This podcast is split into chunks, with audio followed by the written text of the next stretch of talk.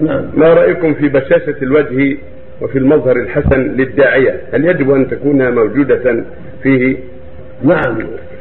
يجب يكون الداعية طيب الخلق. منبسط الوجه. طيب الكلام. لا معبسا ولا متفهرا ولا كثير الغضب.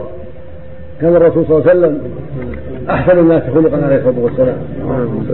كان يدعو الناس بالحكمة كما قال الله جل ادعو بالحكمه يعني بالعلم وموعظه الحسنة وجادلهم بالتي أحسن.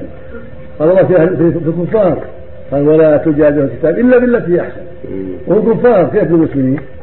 وقال النبي صلى الله عليه وسلم لا تحقرن من المعروف شيئا ولو أن تلقى اخاك بوجه طلق قال من طريق يعني منبسط وقال صلى الله عليه وسلم إنكم لا تسعون الناس بأموالكم ولكن يسعهم منكم بسط الوجه وحسن الخلق. هكذا ينبغي للداعي أن يكون حسن الخلق طيب البشر. طلق الوجه. حسن الكلام وطيب الكلام لا عنيفا ولا شديدا ولا مكفرا وقال الله تعالى فبما رحمة من الله لنت له ولو كنت فظا غليظ القلب لم فضوا وقال الله لموسى وهارون لما بعثهما إلى فرعون فرعون اللعين الذي يقول أنا ربكم الاعلى نعم أكثر الناس يقول له يقول الله لموسى وهارون فقولا له قولا لينا.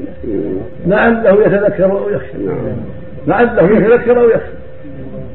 يقال إن بعض الوعاظ دخل على الرشيد فقال إني سأقوم وأسدد. فتحملني يا امير المؤمنين قال لا يا أخي لا. لست بأفضل من موسى وهارون ولست بأشهر من فرعون. لست باشهر من فرعون ولست أنت أفضل من موسى وهارون. والله قال لموسى وهارون فقولا له بينا يا أخي ارفق بي. ارفق بي لا اتكلم عليه كلام شديد. لكل من الحق.